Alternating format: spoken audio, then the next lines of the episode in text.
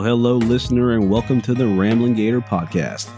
This is the podcast where I ramble about life lessons learned through my real life stories. I'm Mike, your host. I'm also known as the Gator, and I thank you for joining me. Since you're up here on this porch, go ahead and pull up a chair and sit a while. I'm getting ready to ramble a little bit, man. Enjoy it.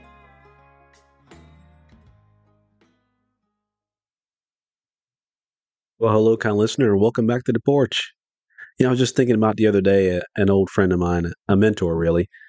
You know, we're fortunate to have mentors in our lives, and I hope you have a few too. And I wanted to just take a moment and tell you about one of mine. I hope you enjoy this story.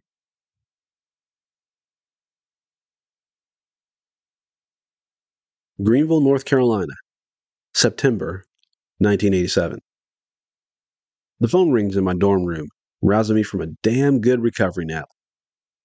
I rise, wipe the fog from my face, and meander to the device to shut it up. My head is still cloudy and aching from the party the night before, so the ringing that disturbed my snoring session is not a welcome return to reality. I pick up the receiver and hear a gruff but firm voice on the other end of the line. Is this Mike McPherson? The man asks. His tone was a gruff twang mixed with southern barbecue. Both gruff and twang sent my head pulsing again. Uh, yeah, I respond quietly and wipe my face. I'm hoping my calm reply will cause the man to respond in kind. I send myself internal vibes, telling my head to stop pounding. Please. Please. This here's Captain Steve Jones, he replied. The commanding tenor beats on my brain like a hammer on an anvil. I want to see you in my office in 15 minutes. Click. I pull the phone from my ear and eye the receiver with one eye. The thumping in my head increases. What the hell? I whisper. Since this Captain Steve Jones fellow opened his summoning call stating his rank, I quickly surmised, through fog, that he must be with the Army ROTC office. Mind you, I had no idea from where this captain was calling me. And he didn't divulge that important piece of information either. Yet he had just issued me an order, a direct order. So, a splash of water on my face, toothbrush on the teeth, a rub of DO for the BO, and away I went at the double time. To who knows where. After stopping a few strangers and asking for directions, I found my way to Jones's Army ROTC office arriving with a minute or two to spare. I was sweating, more from the night before than the recent PT session I gave myself getting there. I breathed a bit heavy, so I slowed my approach to collect myself before arriving at his door.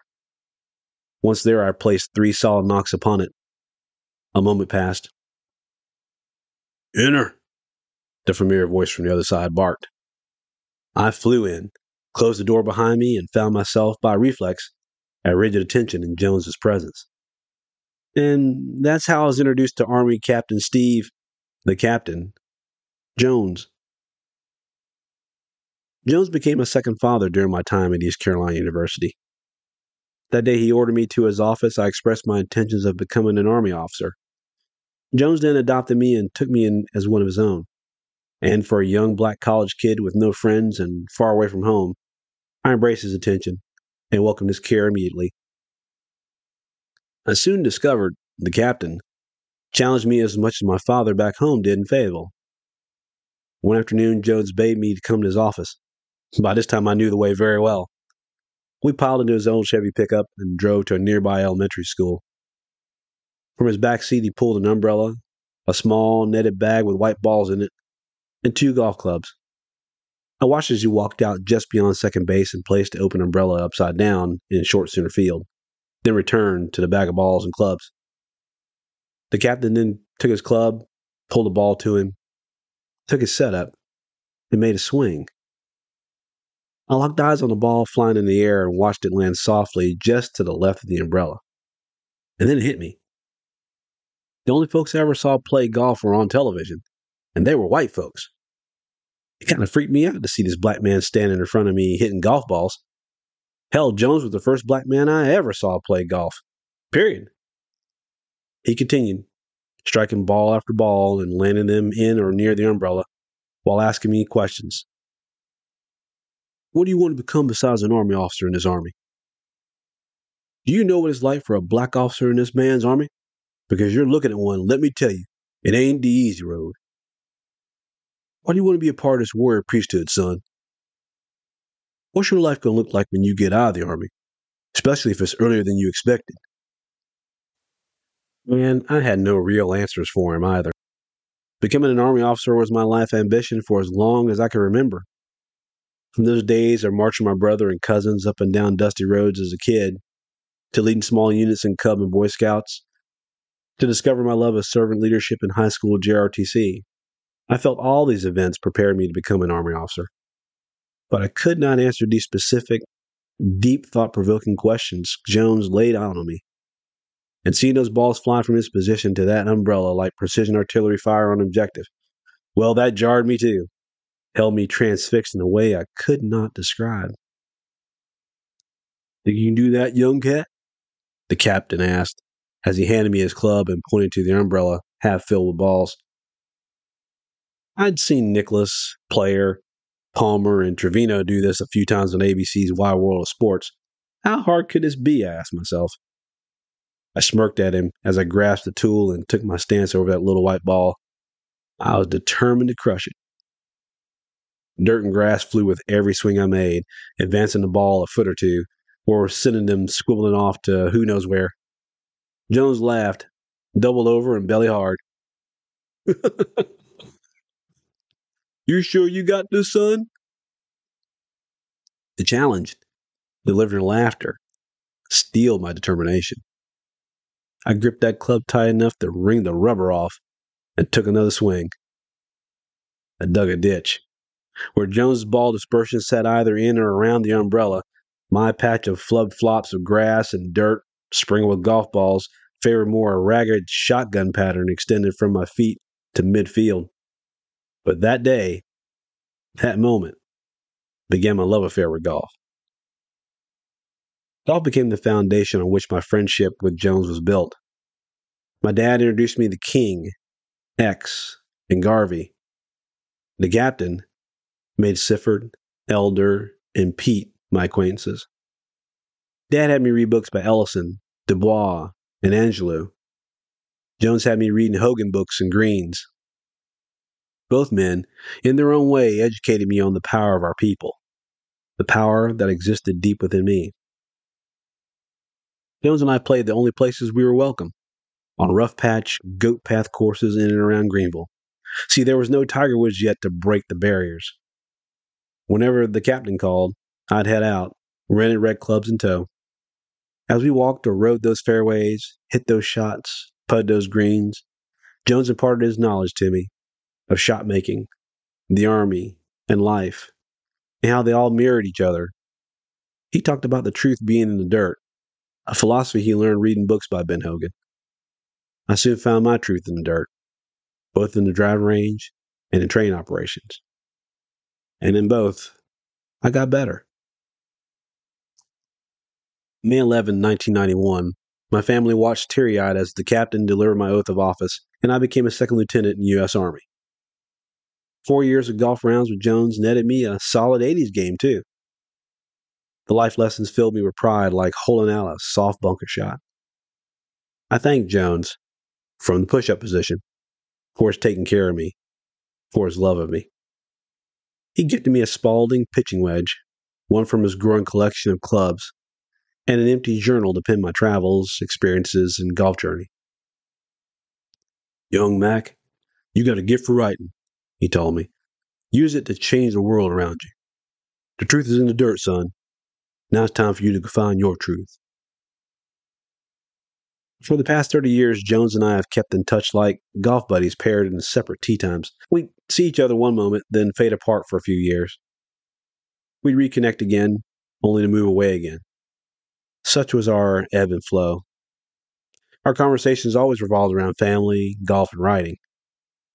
Jones started a book during my college days and was still writing it almost every day. I too was building my book of golf and life lessons. I broke in 80 not once, but three times in 2000, the year my twin boys were born. I had met and had a cigar with late Charlie Sifford in 2002. The living history of the black golfer experience permeated from him, and I soaked up every word I stood inside the ropes on number seven at Augusta National in 2005, watching brave ball strikers make mighty shots in that majestic tabletop of a green. I shook the hand of the late Lee Elder in 2006, and the hair stood on the back of my neck from pure excitement of meeting another one of my golf heroes. I attended the U.S. Open several times and had one of the last autographs from the late Payne Stewart to show for it. I'd acquired countless golf adventures across the country and world. My most cherished had become a picture of my daughter from 2011, then only two years old, holding her first golf club. A lefty. Thank the captain for bringing this game in my life, and what a life has been because of it. A summer Friday afternoon in 2021 found me closing a long virtual workday. COVID had a grip on the world, and mine had changed to a constant video meetings and conferences schedule. My phone rang with a number unfamiliar. I called back after finishing a business call. A familiar voice answered on the other end. Is this you, Mike McPherson? I reflexively stood a bit taller, full of surprise, my eyes welling with joy. Sir! I exclaimed. I want to see you at Keith Hills Golf Club in 90 minutes, he responded. Click. With a wry smile, I looked at my phone and over to my golf bag. I pocketed the former, strapped on the latter, and headed out, at the double time, to find the truth in the dirt at the captain's office.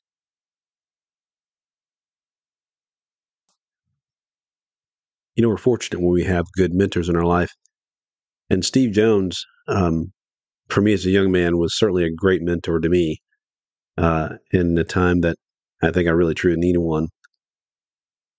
The day when he called me to his office, I, I still remember it so vividly and learning a bit about college life and certainly was off the chain for a little bit. And he called at a time when I really needed some recalibration. Really, was still early in my college days, a young freshman, just learning my way and doing those things. But uh, yeah, when he called, it was it was time to get back on the right track. But he was uh, and remains to me one of my most powerful mentors in my life because of just the things he taught all of us young cadets. But as I mentioned in the story, the time he spent with me individually and really thought of me as a son. You know, he already had a young son and a daughter on the way. And uh, the thing that I said, you know, brought us together was golf. And there was another person also that, that was with us, a young man by the name of Bill Hallberg. Some of you may not know him, but if you do a Google, Google search on him, uh, he wrote a couple books and wrote for Golf Magazine. And I had the privilege of knowing him as my professor um, in fiction writing in East Carolina. So he would often join us too as a threesome, and we'd play. And you talk about a really good ball striker in Bill Hallberg. Man, he was one of the best. It was a really great dude, but it's not about him. this is about that time with uh, with Jonesy. He he had a way of just imparting wisdom to you with this, you know, down home, down east uh, type of flair. He was from Ahoskie, North Carolina. So for those who know where that is down east, it was you know farm town those days. Um, had gone on and went to Ranger School and Airborne School and Jungle Warfare School and all these things I wanted to eventually do because I, I wanted in a lot of ways. I want to be like my dad too, but I want to be a lot like him. Um, and one of the things we talked about a lot was a warrior priesthood. This notion of uh, um, you, know, you, can still do what you need to do, but there's a way you need to do it. And that's probably all I'll say about it because there's so much more behind it. Um, Jones remains a mentor to a lot of kids too. He's still teaching. Uh, he retired like colonel and uh, still teaching down near Fayetteville, North Carolina. JROTC students there, bringing up the next warrior class, if you will, uh, but certainly raising a class of people too uh, strong kids, right? And that's what we need to keep this thing going in this world here soon. Be able to keep the things headed in the right direction, in my opinion. I, I ramble a little bit because this is a Rambling podcast, and that's what I'm supposed to do. And I, want to record these thoughts raw to you as they come out. Uh, I can't think of enough for the education that he gave me, not just on the golf course. I mean, there were so many times when we'd be out there doing certain things and we talked about these things and we talked about shots and shot making and all these wonderful things I still do now. I'm nowhere near a 80 shooter anymore uh, by any means. but I remember, um, you know, in 2011 when my daughter, as I described too, and bringing her out to the golf course and, and she'd run around and with that little putter in her hands and she was putting left-handed because she's lefty and just the joy that uh, she experienced through that. I think be, I think had not been for him, um, I wouldn't have been able to bring that type of joy to her, uh, and then to me, right? To for us to experience that together uh, and experience a family. And thanks to him, you know, I still play today, uh, as as often as you know, the good Lord willing and, and time will allow. Um, and it's just amazing times. I hope you're privileged to have someone in your life like that, you know, that that was a mentor to you that you could recall or a mentor to you now. We need those people like that in our lives, independent of our parents, independent of our family, independent of our siblings and others. You know, someone who could, some way, subjectively call us out. You know, who, who could who could really um, bring their knowledge and expertise and experience to help us. You know, build another brick upon the foundation that is soon become our lives. And I'm fortunate enough to have been, you know, a mentor to a lot of young folks too. Uh, and imparting my wisdom, a lot of it learned through those life lessons that I you know, impart to you all um, to help them and shape them and mold them uh, in a way I think that's meaningful. And I hope that they find is meaningful too. I'll wait for Jones's call again. I'm pretty sure it's going to happen pretty soon. And I'm sure he's going to call me up and say, "Hey, come down here. Let's go. Let's go beat the ball around a little bit." And uh, I'll gladly stop whatever the hell I'm doing and pick up that bag and beat feet out. Because those times uh, certainly are precious. They're fleeting. And so I cherish every one of them. Just hope you cherish your times with your mentor, whenever that time might be, for however long that time might be. Uh, it's a gift, a gift given to you um, freely, and I hope uh, one that you give away freely too. We need more mentors in this world. We need more folks that uh, freely give themselves of their time and knowledge and expertise, but also their love uh, to give back to others, to give back to those who are coming up, because we're not going to be here forever. This is often said we're not long for this world. So we might as well leave the campsite better than how we found it. Hey, thanks for stopping by and rambling with the old Gator on the Rambling Gator podcast. Please rate, review, and subscribe to or follow the podcast on Apple, Spotify, or wherever you get your podcasts. You can also send me an email to theramblinggator at gmail.com and follow my deeper dive show discussions at theramblinggator.com. And wherever you're listening to this great big old world, I hope you and yours remain happy and healthy. And please tell your friends to stop on by and pull up a chair. For the Rambling Gator podcast, this is Old Gator saying so long for now.